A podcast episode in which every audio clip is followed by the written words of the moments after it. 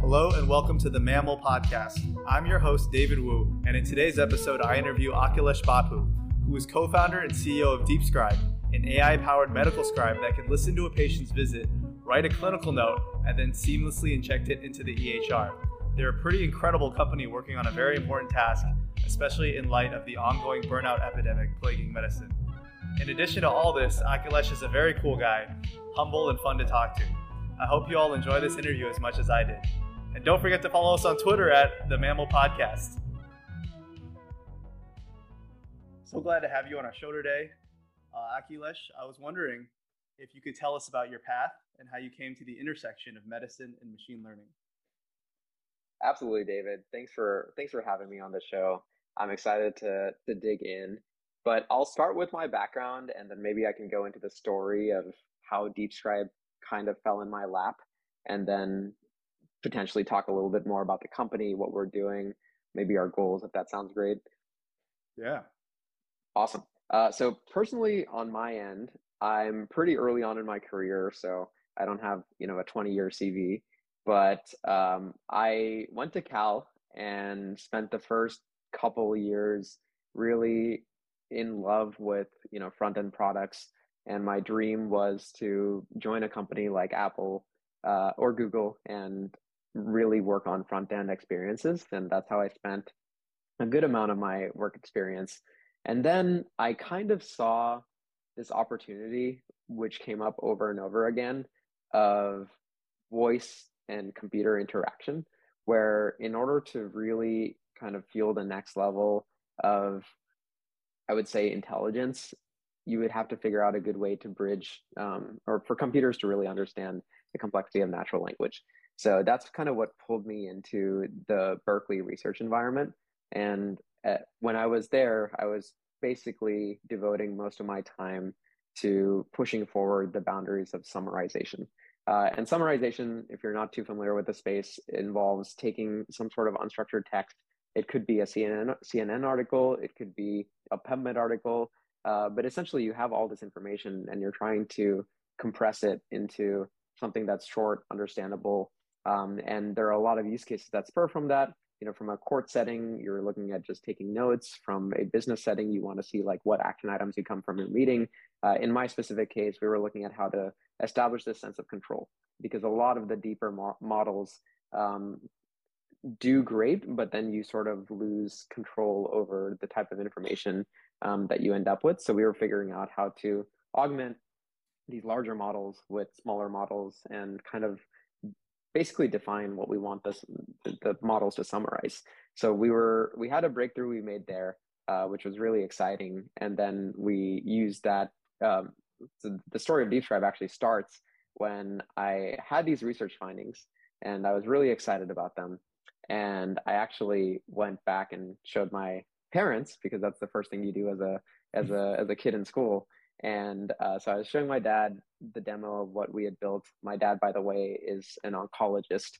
And uh, the backstory there is that I actually, as a kid, uh, didn't experience this problem firsthand, but basically saw secondhand the perfect lifestyle for my dad, which was one in which there was no EHR. He was writing down notes, just scribbling them down, spending most of his time with his patients, very less time in front of the computer to after he adopted an EHR system, it just completely changed on him. All of a oh, sudden, wow. he had to document everything. It was three hours in his day that he had to just stack on top of everything he was already doing.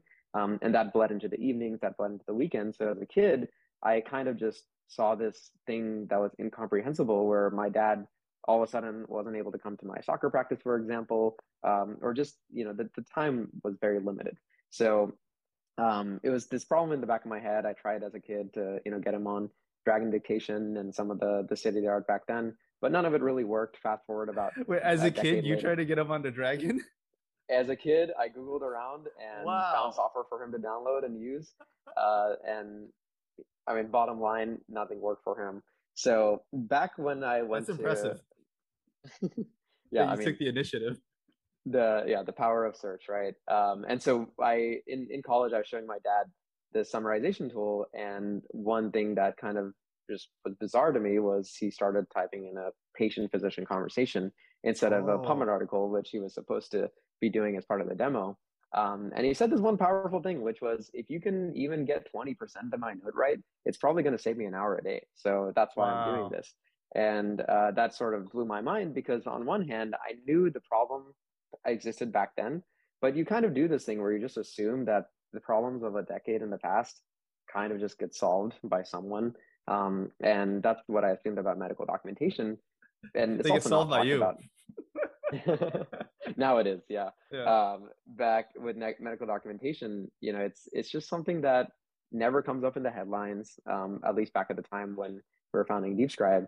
And so we, you know, launched an experiment, uh, did a lot of research with both family, friends, colleagues, and figured out, you know, what the problem was here um, and why physicians were still spending so much time on documentation.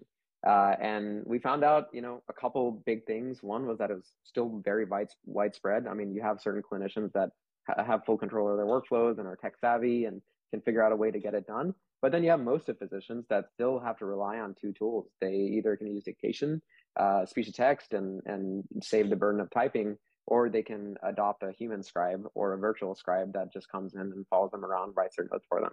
Um, but what was crazy is that human scribes, even though they've been around for a while, have less than 10% adoption, uh, which means that most physicians are still spending a lot of time on documentation.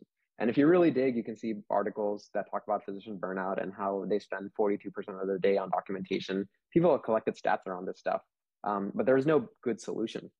Uh, what we also saw that was interesting was that pretty much every big company, um, as well as a ton of VC-backed startups, had tried to build a product to solve documentation. Wow. So you have, um, you know, Google that had a scribe that they worked with Stanford on. You have Microsoft with EmpowerMD. Uh, so you know, you would surely think that this problem was solved, but I think one big opportunity we saw was um, that no one was really truly applying the state of the art in tech to this problem. Um, state of the art in meaning you know these big deep learning models um, along with just the cutting edge and cutting edge and NLP collecting, structuring, and labeling the data, thinking of the problem as an ML problem, um, mm. like a mm. tech company would and, and bring that solution. I think a lot of folks either had a non-technical background or um, had a background from healthcare. And so we're kind of building things in between that didn't really work. Uh, so we saw that opportunity and that's kind of what fueled DeepScribe. So at the core, we wanted to build a product in which we could um, have with the magical press of a button, doctor record their conversation with the patient. And then in a few minutes, the note would be generated, put into their EHR so that they could not just save a little bit of time on documentation, but take the entire documentation burden out of the process. Uh, and in doing so, you know, you're you're a med student, so you probably already can predict like the the value adds of this. But you know, they can either see more patients, they can spend more time with the patients they have. They're probably thinking more about the patient's history and you know their clock cycles in their brain are thinking more about that than documentation. But the thing that was most meaningful to me was just the work life balance and the ability for a clinician to spend uh, that time with family, spend that time on themselves, um, and and just you know regain the balance that they had before EHRs. Uh, so yeah, that's that's kind of how I got hitched on the DeepScribe, and uh, so far it's been great. I know I've been talking a lot, so I'll just say this last thing and stop there. Uh, no, please, you're the uh, guest. Uh, so we launched the product officially in 2020, and since then we basically grew from like zero customers to becoming a market leader or on par with other market leaders in clinical documentation, just in terms of number of clinicians we have on the platform. Um, that's what you know really helped us raise this past Series A. Um, and the the big validation piece we we got was that we were able to take this research that um, is in the cutting edge and was previously only proven in a research environment, but bringing it into healthcare uh, and making it work in, a, in an industry with such a high bar for for accuracy. Um, so that's that's kind of uh, a little bit about DeepScribe. We are close to about a million patients that we've seen so far on the platform. A million. Um, and wow. yeah, uh, so you know we've we made our mark so far, and excited to continue growing. The team's almost sixty people now. It's uh, kind of wow. crazy how how time flies, but, but yeah, I'll I'll stop there and happy to dive into any part of the journey. Yeah or talk about any other topic that may be of interest. Oh, so many questions. I got so many questions that I want to ask. Um, where should we begin? I'm curious, what what specialties are you guys used in? Is it all of them or certain ones like emergency medicine, oncology? Yeah, the way we've structured our notes is one in which we only care about the information that gets retained from the conversation. So if you dig into like pretty much every medical note, um, there are very co- like key things that you want in that note. And then for every uh, specialty, the same key things are there, but maybe the the frame of reference is different. So in an oncology patient, you're talking about their cancer progression, you know, whether they had chemotherapy or not, their reactions from that the primary care patient, you're probably talking about something different, but that information is there. So we train our models to retain that information. Um, and then we have ways in which we can customize that according to specialties. So the problem becomes more of a how do we build customizations for specialties than to train mm-hmm. specific models for different specialties. So yeah, um, right now out of the box, we're able to support pretty much every specialty, but there are some customizations that we have to build in order to really truly um, own a specialty. So right now, like our biggest user is primary care physicians, mm. um, but also we we get a lot of love from psych docs, orthopedic um, docs, gastro, uh, cardio, and uh, a couple others. Wow, I would I would love to demo this because uh, to give some context, before starting medical school, I was actually a medical scribe. Nice. and uh, we used to i was actually at my hospital they transitioned from paper charts to ehr while i was there so you know for oh, a period no, of time sorry. i was actually like writing the paper charts which is actually kind of cool it, like back in the day they had just like you would circle a little they had a little pre-made mm-hmm. sheet for like different kinds of conditions and you would circle things um like oh for like chest pain oh did they have this or this and then you kind of circle it and cross things out um and then now you know as a as a med student i feel like on clinical rotations, you're you're kind of a scribe. You know, like you yeah. see the the patient with the doc, and then you kind of just fill in the note. Uh, and it, it, I would love to see, you know, how DeepScribe um, summarizes these notes. You know, because I do feel like uh, some parts it is pretty simple, but uh, you know, like I'm curious, h- how do you know like what's salient, or kind of can you kind of share a little bit about the secret sauce of uh, how do you summarize and you know find like the important features um, yeah, uh, of course. Um, and I think the the topic you brought up is a pretty interesting one because we focus entirely on clinicians that are practicing, but there's this whole other demographic, such as residents or med students on rotations that have to write notes. Um, and it could be it could be interesting for us as a long term investment to uh, to kind of bring that state of the art in tech to to the learning process. But in terms of how the the tech works, um, and identifies what's salient and not salient. I think the short answer is that the way we've broken down the notes allows us to essentially train these larger models on it. And you can think of it very similar to a self-driving system where you have it's not one model doing the entire summarization. You have multiple models working together mm-hmm. to generate a result. Um, and so one is, you know, an entity extractor, another one could be a classifier, uh, uh, and and you have other types of models that are doing the same task. But we kind of merge them together and get a result that is robust and makes sense. Um, but the answer to the salient versus non-salient is we've seen close to a million patients. We have so many different examples of areas that are salient and non-salient. Um, so we our models have learned pretty well what makes a medical concept and and what isn't at this point. Mm. Um, do you guys train in, in like a specific model for each provider, or you know what I mean? Because like different providers have like different ways of yeah. interviewing.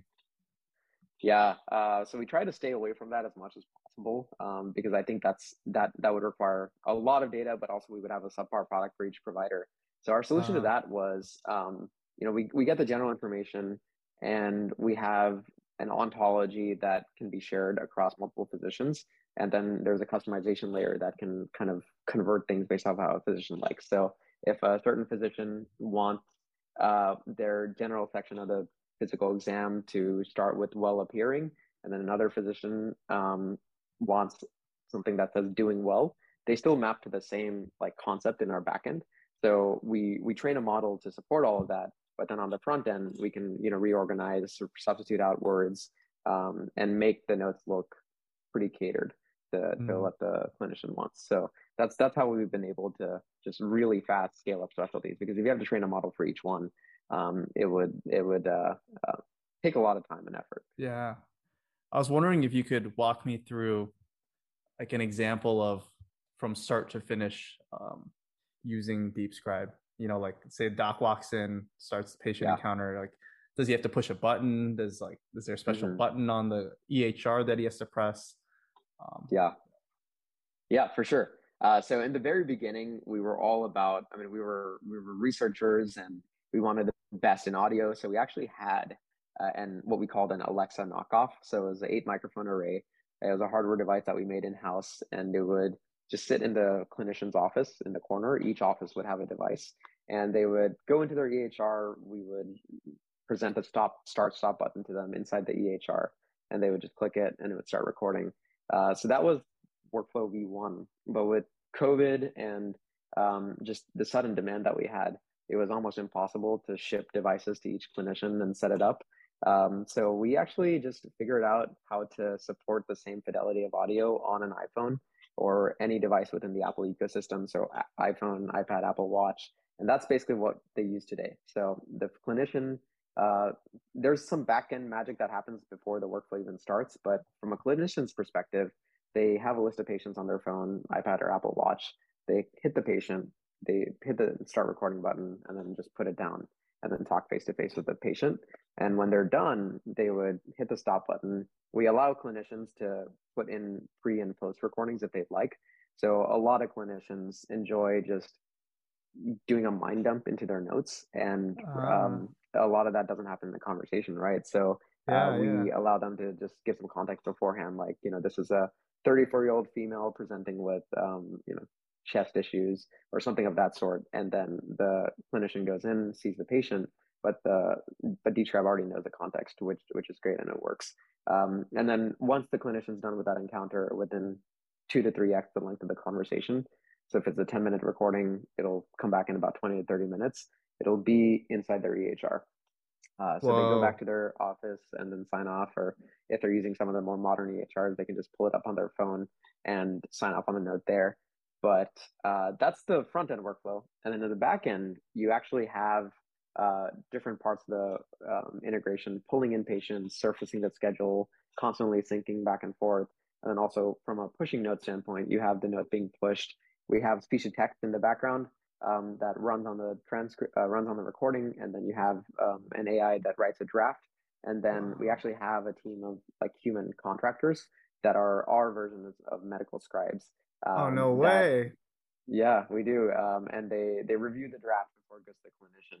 Um, because a lot of the read it like that, huh? They gotta read it. They have to. They have to read it like that, and a lot of times they don't actually have to um, do too much work. You know, it's all mm-hmm. around making sure the content's there, making sure we didn't put something random in or like the clinician um, didn't put the phone in a weird place, so there's no mistranscription oh, or anything like oh, that. Yeah, yeah, yeah. Um, but the the AI will help them write the note. Um, That's and, so cool. Uh, so we see them more as data labelers. But anyway, like they're they, like the scribe pretty... within the deep scribe. Exactly, exactly. And then once that finishes, it goes back to the to the doctor into the EHR, and uh, um, it's it's all it's all good then. Wow does it also dictate um or because you know there's like multiple parts to a note uh yeah. in terms of like the assessment and plan at the end where there's like a lot of that medical decision making that happens um, right does the doc usually go in and edit that too or does it kind of come up with a pre-draft yeah usually we like to so the if it's in the conversation, it'll be in the note. So if mm-hmm. a clinician's like, oh, okay, uh, you know, willing to just talk in front of their patient, that happens. But the reality is that most clinicians aren't comfortable doing that. So um, that's where the post visit summary comes in. So on the way, like once they're done with the patient, they'll quickly give a summary. And the nice thing about that is it's like talking to a human. So you don't actually have to visualize what you're saying and put in the punctuation and things like that. Like yeah. you have to do with Dragon you just sort of talk to it. So you oh, say, so nice. you know, yeah, you say like this patient was 34, by the way. Um, they came in with this. My differential diagnosis is, and then you can pause, and then you can uh, recollect your thoughts and, and say things, and then DeepScribe will like structure it into uh, an MDM or an assessment or a discussion that makes sense, treatment that makes sense. Uh, so that's that's kind of how I think most clinicians handle the assessment and plan. That's super cool. Um, I, I'm actually not sure ab- about this. So I know that billing with notes has like changed recently. Um, mm-hmm. Are you aware? I actually don't know the answer to this, but um, like you know, do you know how billing works with notes? Um, because I've heard that in the past, you know, you kind of had to have like 10 points in the review systems and like physical exam Right. had to have this kind of findings. But I I think now there's a shift towards more so just medical decision making. Is that true or not? Right. Or have you guys like Yeah, anticipated it's that? And it, it's true. I think um, at the end of the day, for DeepScribe, we leave it up to the end user, the clinician, to kind of decide how they want their notes to be based off of like how they'll be billed. So you know, the the shift Ah, to value based care, as you said, puts a lot of emphasis on the medical decision making. It puts emphasis onto the uh, the time uh, that the physician spent with the patient, um, and you know the length of the HPI and things like that that you know used to be important are no longer as important from a billing standpoint for some clinicians, but then for other clinicians, it is important. Um, so I think the the main thing that we just have to do from a DeepScribe standpoint is uh, support both of those workflows. So if a clinician decides to build their notes under the new like value-based guidelines, then um, we support that. If a clinician uses the older guidelines, then then we can support that too. wow. Um, how how would you say DeepScribe has changed from like you know your the first 50 docs that you worked with versus like now? Yeah, scale is tough, man. Um, I think in the beginning, as a startup, whether it's DeepScribe or anything else, um, your first 50 customers, or maybe even less than that, you will always know them like the back of your hands. Um, so you'll you'll know them by name, you'll know them by style, you'll know how much they're using your product. Uh, if they have any issue, you'll be able to get in front of it without them having to ask for it. Um, so yes, you have a product, but you also know your customers really well, and like the founders are directly invested in making it an amazing experience. So the customers almost get this like supercharged version of the product. Um, but at customer like number 600 that we're at right now, it's you know you can't if you ask me to name all 600 docs on DeepScribe, I wouldn't be able to. That's Um, all. You guys are at 600. That's congratulations. Yeah, Wow. thank you. Um, so it all it all becomes a problem of how do you scale that amazing customer experience that you had at the beginning? How do you scale that quality of the product and consistency that you had at the very beginning? How do you get in front of bugs? How do you get in front of potential impediments? Uh, so it all becomes a problem of process, um, bringing the right people on board onto your team um, that you trust to deliver that experience. So I, I would say that every single person on our team right now, um, I I can trust that they'll make a decision with the same framework that I would have with that customer. Um, and so that's that's how you honestly scale these customer experiences is with the people that end up building tech or processes um, that allow us to scale. So that's that's that's what's really different about the product. I would say from a user experience, it's very similar. I mean, there's a lot of upgrades and complexities that we've had to add to support different types of docs with a health system. You need an admin dashboard. You need different levels of authentication. Um, you need certain like security de-identification measures in place but at the end of the day i think the experience has been the same in which a clinician can just get rid of all their documentation um, by subscribing to DeepScribe. Wow. Really? That's a that's a that's a bold and ambitious bold claim. claim. That- they can get rid of here, all their documentation. Yeah, that's uh, that's why we're here. So obviously they have to review it um, for for each patient, but the time savings we see is one in which you know if a clinician is spending five minutes on their notes or ten minutes or fifteen minutes, they see a good high percentage reduction in that documentation. Um, and, and can get that time savings. And the more they get used to the workflow, the more they trust DeepScribe, they can start to almost predict like what it's going to get right and what may need Ah, editing.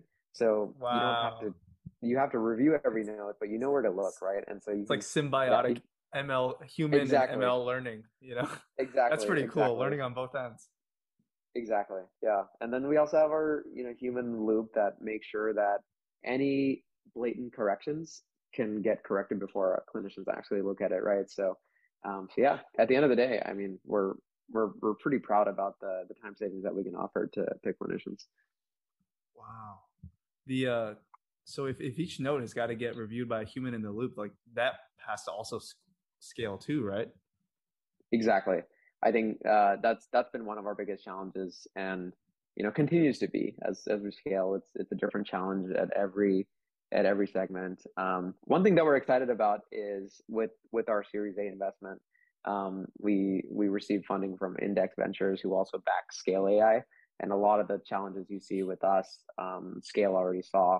And Alex, oh, that's pretty um, cool. The CEO of yeah, Alex, the CEO of Scale, is an investor in DeepScribe as well, and so um, we kind of have this um, we kind of have this like god tier view for lack of a better word yeah. on our operations and how we're scaling That's um, so and cool. so a lot of the problems they live through we can you know solve in advance so we don't have to face them again uh, so that's that's that's that's the analogy i would make and i think that's that's the reason we're optimistic that um, we can continue to just grow the, at the pace we've been growing um, and and scale this human loop operation that's very meta and what yeah. i mean by that is that it reminds me of um, because you know you, you were t- we were talking about DeepScribe and how it's built of like a component like different um, models, you know, different algorithms that kind of work together, and you know you kind of have like mm-hmm. the speech recognition, you have like the um, the one that writes the note, and they kind of all come right. together almost like parts of a car coming together. Um, mm-hmm. And then now that you're scaling it, it's almost like you you're scaling something that is already built of many parts and mm-hmm. um, you're kind of getting you're involving another startup that is good at that. You know what I mean? I don't know. It's like kind of yeah. like uh, I guess how I describe it is like you know in our cell we have like proteins and each protein does a certain thing and then that comes up mm-hmm. to form mm-hmm. the cell and then the cell in our body we have different kinds of cells and they do different things but yeah. they come up to form organs organs form the human and then humans form a society it's almost kind of like mm-hmm. you know it's like you, DeepScribe interacting with scale AI, interacting with index, it's like a next level, higher order structure. Yeah. You know what I mean? yeah, no, I, I, I was a little bit lost to be honest at the beginning of that analogy, but but it definitely makes sense towards uh towards the end. Yeah, I think I think it's sort of this like nice symbiotic relationship um, where you build on each other and then you know work together to create something much bigger. Yeah, and then yeah, now you guys will change healthcare for humanity. yeah, that's Hopefully, the goal. Right? Uh, so so I think you know the documentation piece of DeepScribe is what we're working on right now, what we're heads down on, and I think we can make the make a fairly big impact. But uh, one thing that a lot of folks don't know about DeepScribe is we, as we process every patient conversation, we can actually structure this data, right? Um, and in order for a model to train on the data, you have to have a certain amount of structure. You need to know where the medication is. You need to know how the medication correlates with the side effect, how it correlates to a symptom they essentially have this you know graph of what a patient's yeah. going through as they go through a conversation and you know with the ties we have to different ehr systems um, we can supplement it with other information that's that's helpful but at the end of the day i think one big trend that we have the ability to push forward in healthcare is this idea of data driven decision making yeah. i'm sure as a med student you, you've looked into medical errors and you've looked into um, how all that works. And I'm sure maybe you've had guests on the podcast that have talked about that. There's this massive opportunity where, you know, 5% of patients are being misdiagnosed as of like 2021. Um, and, you know, you have medical errors being like one of the major leading causes of death. And lot, sure, there are parts in which, you know, a nurse may give the patient the wrong medication.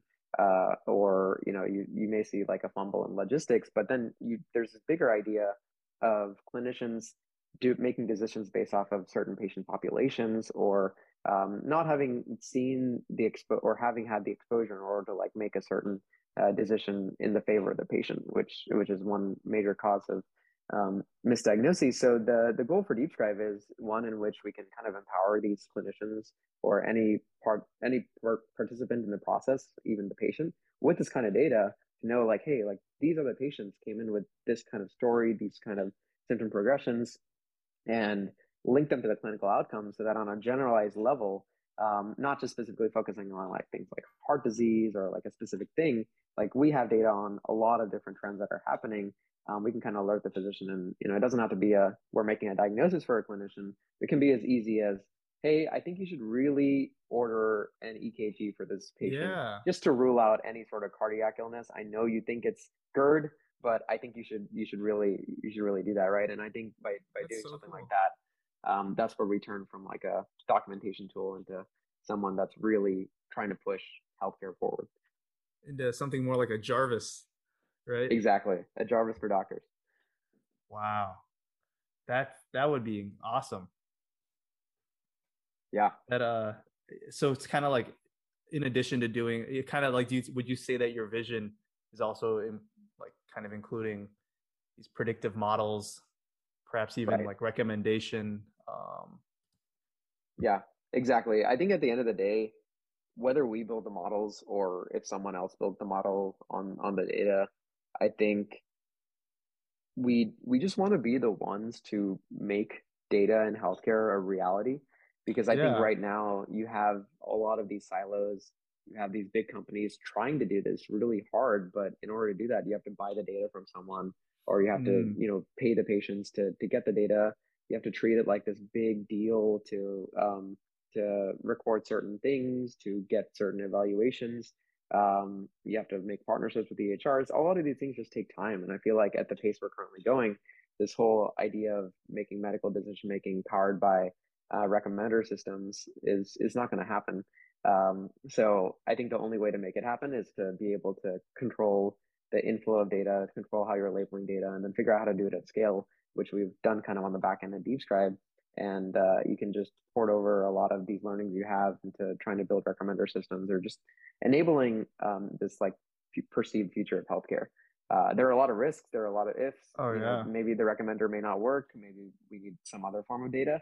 But I think as long as we're trying and like kind of make it this norm, I think that will push healthcare forward um, to you know 3.0 or 4.0 or whatever the yeah. latest 0.0 is nowadays.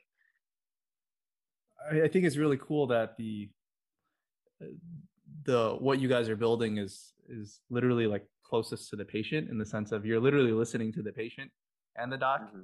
you know, and you have like that raw data that um, I feel like traditional you know when people try and build these recommender or predictive analytic like these kind of models they use like their lab values or they use imaging but they don't actually use like the words of the patient. You know what i mean? Mm-hmm. like it's cool. Like you, you, I, I, don't know. I wonder if you know if like a patient is short of breath you're mm-hmm. you could probably hear that on the microphone right that too that too i think i think there's this whole other side that i didn't mention around like voice diagnostics like mm-hmm. you know being able to decide certain things about a patient from just a voice sample. And there's been published research about how you can, you know, for example, diagnose the top 10 mental health disorders through oh, yeah. a 30 second voice sample with above wow. 90% accuracy, which is mind blowing. Um, That's insane. But yeah, it is insane. But right now, in order to do that, you have to work with patients specifically, set up a study, collect their voice samples, link them to certain diagnoses. But at DeepScribe, like that kind of happens on a natural basis, right? Like we're not specifically doing that, we happen to have a bunch of voice samples of, of patients that have certain disorders and certain diagnoses. Um, and you know, you can start to like make these systems really good, get them out into production, maybe you know, release an over-the-air update that starts to give physicians insights into their patients' health uh, yeah. uh, as they're having a conversation with them. This patient yeah. has a 95% chance of um, uh, having an anxiety disorder. It's not in the EHR's diagnosis. Like you should, you should just, and you, you should, you know, do your you know mental status exam or, or do something additional to just you know verify that that's the that's the case yeah and then you, pro- you could probably even get um almost like longitudinal samples of like oh here's like a like a not a thermometer but yeah like an emotional thermometer of how this patient is doing like over these different right. visits. Right exactly exactly. yeah.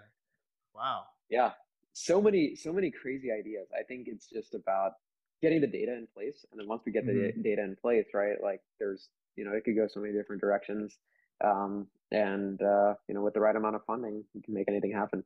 Yeah.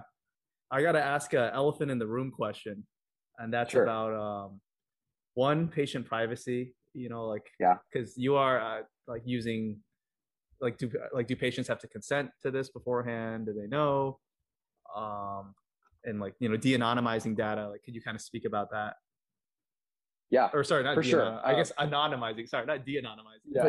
you know what I mean. You definitely don't want to de-anonymize data. Yeah. yeah, yeah. so uh, privacy has been really important to us from from the very beginning.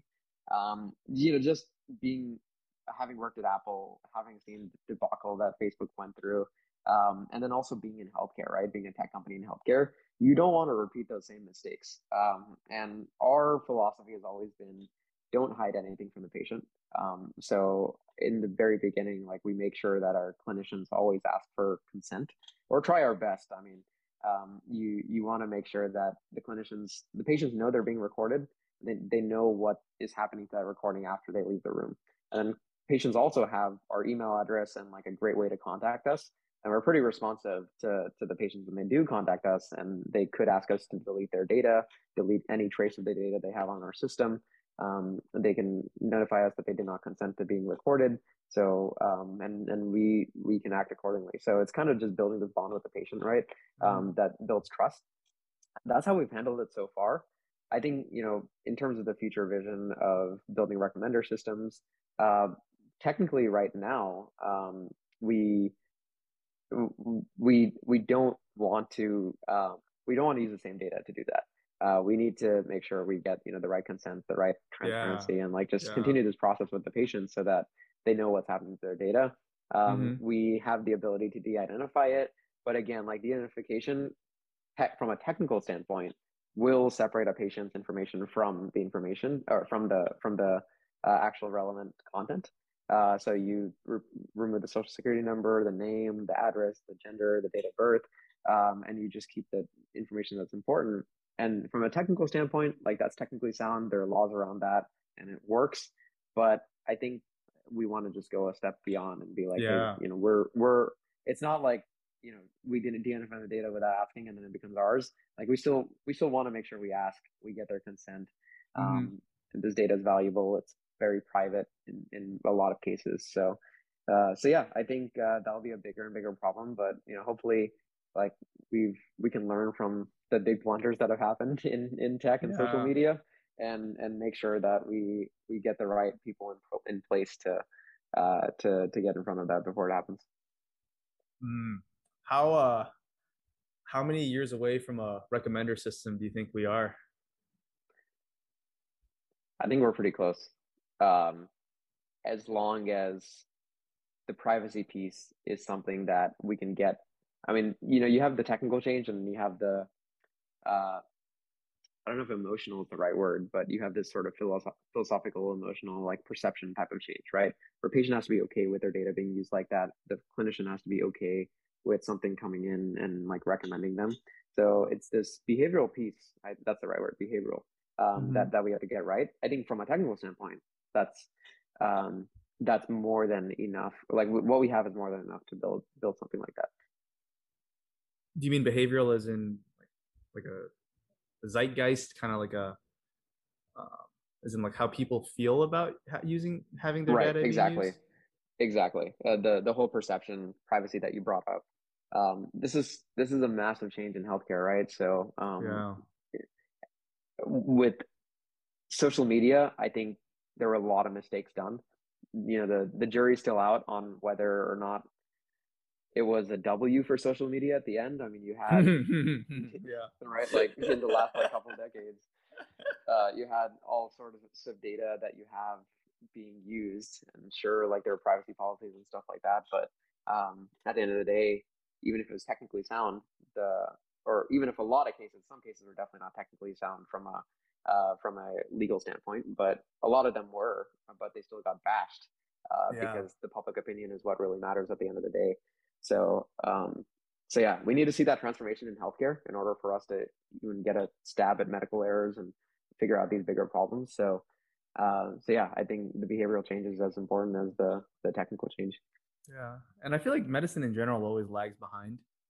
You know, 10, yeah. 20 years. Um, for part of the re- some of the reasons that we're talking about you know of um, it's like more sensitive data it's more difficult to access um, right. Yeah.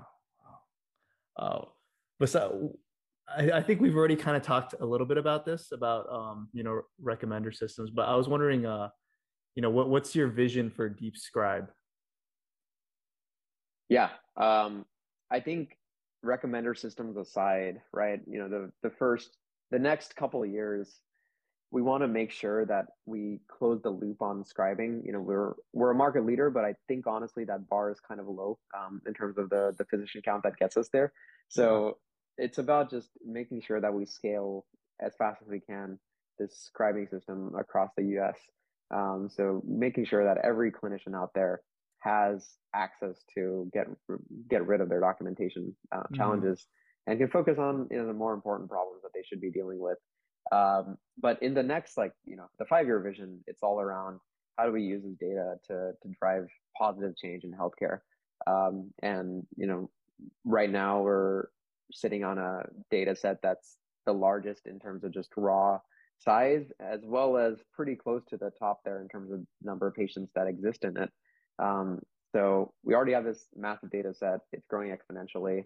Um, there's a lot we could do with it, and that's that's kind of where the future vision kind of branches out um, yeah. as being you know the biggest data company or even the first data company uh, in in healthcare. Have you heard about Google Care Studio by any chance? No, what's that? Uh, so it's Google's take on an EHR. So they basically are building this layer on top of EHR that enables search. Um, but oh. if you're if you're oh. interested in the the EHR innovation space, I would totally check them out. Okay, um, they're okay. they're doing they're doing good work there, and it looks a heck of a lot better than Epic. Oh, that's good to hear. It's it's cool seeing these big companies enter the medical fray. Like, yeah. I don't know if you saw today, Amazon bought One Medical. That was insane. Yeah. Yeah. So it's like, oh my god, this this is interesting, interesting space. it's it's it's so awesome to see because I feel like we honestly got a little bit lucky because in 2017 when the name DeepScribe was coined, and even in 2020 when we like first released the product, there just wasn't any hype in healthcare. Like mm-hmm, people yeah. people weren't talking about it. There are no articles about burnout.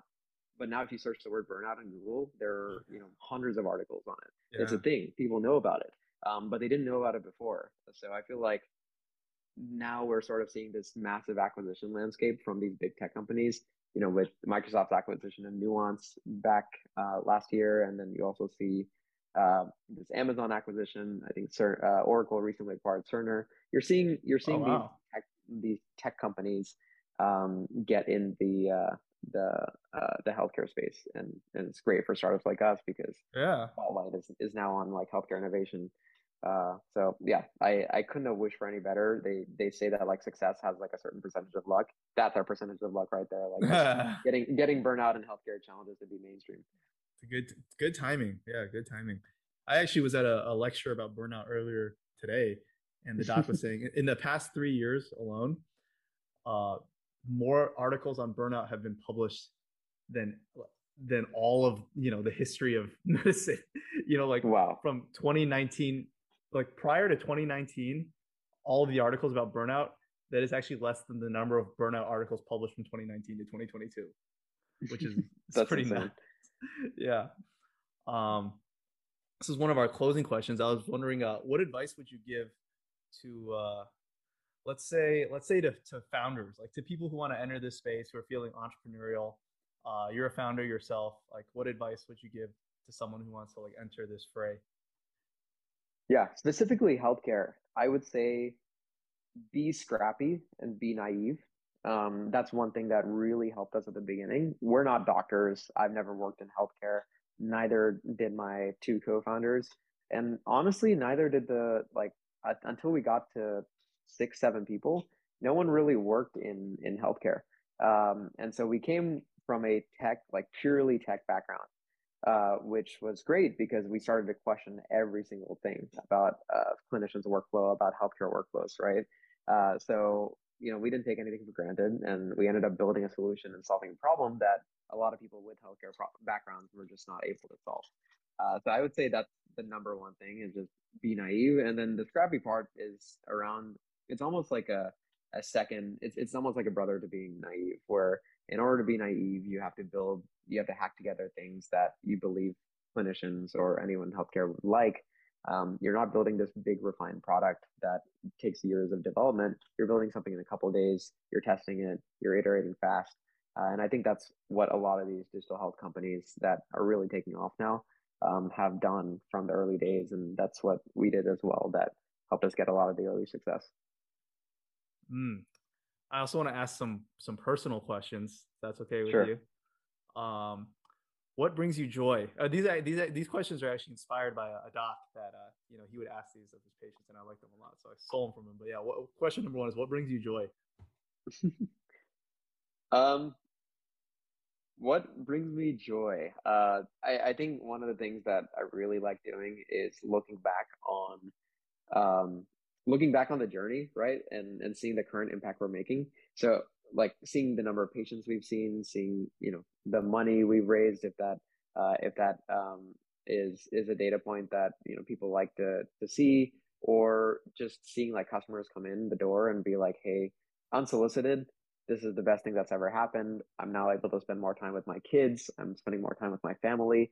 Um, a lot of that just joy a lot of my joy just comes from just like zooming out and being like hey like today we have a team of 60 people. They're all working towards solving documentation have some of the smartest engineers and, and just people in the world uh, working on this problem with us. And then you have the, the impact we're making. So there's there's nothing that like brings me more joy. Um, even if i won the lottery tomorrow like i don't think it would bring me such joy as uh, as just seeing the impact. Yeah. Uh, question number two is what are your greatest fears? Or what is your greatest fear yeah i i think the greatest fear that i have um, and and i always feel bad answering these questions because i feel like I come up with a much better answer after having 30 minutes to think about it. Um, but I think as of now, point blank, greatest fear is probably around um, the this behavioral component in healthcare. And right now, we've gotten like what we just chatted about. I think we've gotten lucky because it's been a priority for a lot of clinicians to adopt scribes. But when it comes to what's next, um, back in 20 like 19 when we first were piloting our product it was almost a taboo to go and say, "Hey, your recording is going to be processed by the cloud." Uh, a lot of mm. health systems were like, "Can we do this on prem?" Now you don't get that question that much because it's the norm. Um, but can can this behavioral change start to be the norm, where people are okay with um, letting people train their models on the data as long as the privacy components are there, the controls are in place to keep the data unified. I think that's one big thing that we have to get out of our way in order to um, in order to move healthcare forward even more. So yeah, I, I think point blank, that's probably my biggest fear. Yeah, I, th- I think it's good you're here early. You know, you're starting, you're like one of the, the vanguards. You know, you're yeah. kind of paving the way. Um, the last question is, uh, what gives your life meaning? Oh man, we we got philosophical here. Yeah. What gives my life meaning? I feel like there are a bunch of ways to answer that question however you like to. There's a cheap way I could answer this question and just say one word, and that's DeepScribe. that's funny. That. um, honestly, uh, honestly, having the power to make the impact that I that I'd like to make on something. So it doesn't exactly have to be healthcare. I, I would be lying if I if I said that my biggest happiness or my my my meaning to life is moving healthcare forward. It's really not. My meaning to life is being able to make an impact with mm-hmm. tech that has previously been considered impossible or like people are clearly not working on. Uh, that still makes a, a, massive difference on people's lives. Um, so again, like I think DeepScribe is like a great platform, but if not DeepScribe, it would have been um, being able to use you know technical skills, bringing people together, empowering people with a mission to solve something else that um, like changes the world in a very positive way and then being able to just like write your name on that right like you did yeah. this um, yeah. and you're not working on uh, some other problem like you're not spending your working days and your precious life hours um, doing something that you're not happy to do um, there are a lot of jobs like that there are a lot of projects like that that um, people work on um, but just building building something that gives you satisfaction and being lucky enough um, that i can have a livelihood doing it uh, mm. I feel hmm. like I got very philosophical all of a sudden, but I, I no, would that say that great. that's probably what gives my life meaning. I was even thinking, you know, we were talking earlier about uh, like recommender systems, and you know, maybe yeah. the, the next step after DeepScribe will be Deep Doc. Deep Doc, I love yeah. it. You open medicine. your phone, you talk into it, and you get an instant diagnosis. That's yeah, nine percent accurate. It's like instead of a Jarvis helping out the doc, you'll just have a Jarvis who is the doctor. Yeah, that that that'd be awesome if we can pull it off. Yeah, that'd be pretty cool. Wow. Uh, any, but that's the kind any... of crazy stuff you can do, right? Like as as long as you have this platform, like you're you're in your own control. Of course, like public opinion, behavioral, like that's the problem. But like you can do whatever you want. Like if you want to make more money off of billion coding and and moving upstream, downstream, and work on the problems that people have already solved, you can do that. Or you can just pursue something crazy like building recommender systems. Um, mm-hmm. and like you know the, the team that we have would probably love to do that because it's just very novel it's outside the box um, So, so yeah, I think like back to the meaning of life question, it's just being able to to to do things like that and even have the opportunity. So super thankful for that. And I feel like that question in particular, you know, that recommender system, it's uh I don't want to say it's like not the holy grail of like the medicine and machine learning space, but like I think a lot of people like to think about that, and uh, a yeah. lot of docs are afraid of that, and mm-hmm. you know, it's I don't know. It's like a, it's a question that a lot of people like to ponder. You know, like oh, you know, are we gonna yeah. have like a recommender system for medicine one day? No, no, no, no. Um, yeah, I'm curious from your standpoint as a med student. Um, what mm-hmm. what do you how do you how do you guys think about something like that? Because obviously, you still have this, like, I don't want to say naive because I want to give you credit, but you have this like you haven't been in healthcare for too long, as uh, uh, at least as long as like you know a clinician that's practicing. Mm-hmm. So you don't have that like I'm already like burned in perspective. You have this like very like just optimistic probably perspective going in I know you had to do step and stuff, so maybe not as optimistic as you'd like, but like still still optimistic. Uh, so I'm curious, like what you think about um, the the recommender system part of things and like medical errors, misdiagnoses, things like that. And the what part? What was the the second part you said?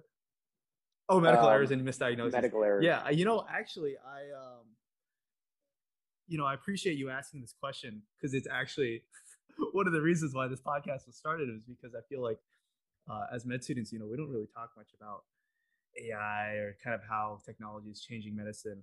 But I do think even in, in the process of studying for STEP, I realized that, you know, a lot of these things is just pattern recognition or, you know, you kind of have this like vault of knowledge and it's like, all right, you, it's yeah. almost, you know how like a key works? It's like, it's like on a traditional key, there's like a key and then there's like different parts of the key and then it pushes down and if certain parts push on, like the lock mm-hmm. opens like answering your question is like that where like there's just like certain parts where like if if it open like you know you have to push certain parts of your memory yeah. with it and if it opens like all right the answer is like vancomycin or you know something silly mm-hmm. like that um but i do think a lot of this especially you know at this early stage in my career um it, it's it's stuff that I, I don't think is like it's not like there's some like deep like oh you know only humans can come up with a solution. No it's like we have to learn this and it's all you know it's just a series of facts that you need like you know you're yeah. you're given a presentation and it's like depending on like what data you've been fed before okay this is your answer.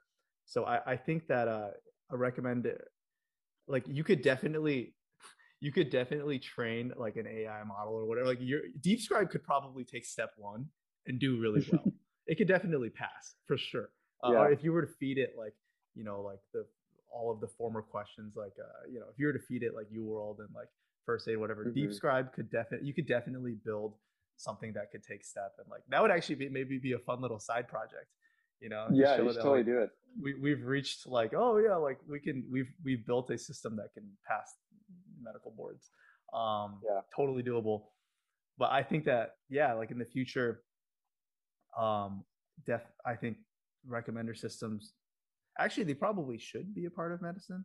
You know, just because like it's it's hubris to think that any one person could like know exactly hey, always have the right answer. Um, and to have like you know maybe like a little AI robot whispering over your shoulder, like yeah, I don't think it's necessarily a bad thing. You know. Um, exactly. Yeah.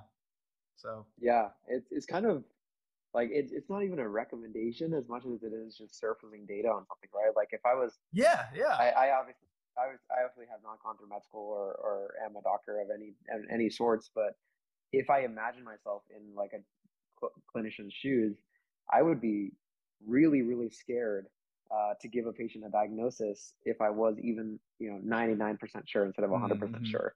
Because I I've read the stuff on medical errors you know I've seen so many case studies like I don't want to be that type of clinician that makes mistakes. But like the reality is, if 5% of patients get misdiagnosed, every single physician out there is like making a mistake at some point in their oh, career, sure. which is like a scary, scary thought as a patient. So just even giving them the data, right? Like that's what I would yeah. love as a clinician, uh, because now all of a sudden, like I'm making a decision, sure I can consult my colleagues, but I also have this like almanac in front of me of 200 similar patients that have had that same uh, story and like I can order this test that I probably wasn't going to order before, um, in hopes that like I can narrow down um, on certain like you know diagnoses that could have a massive impact on the patient.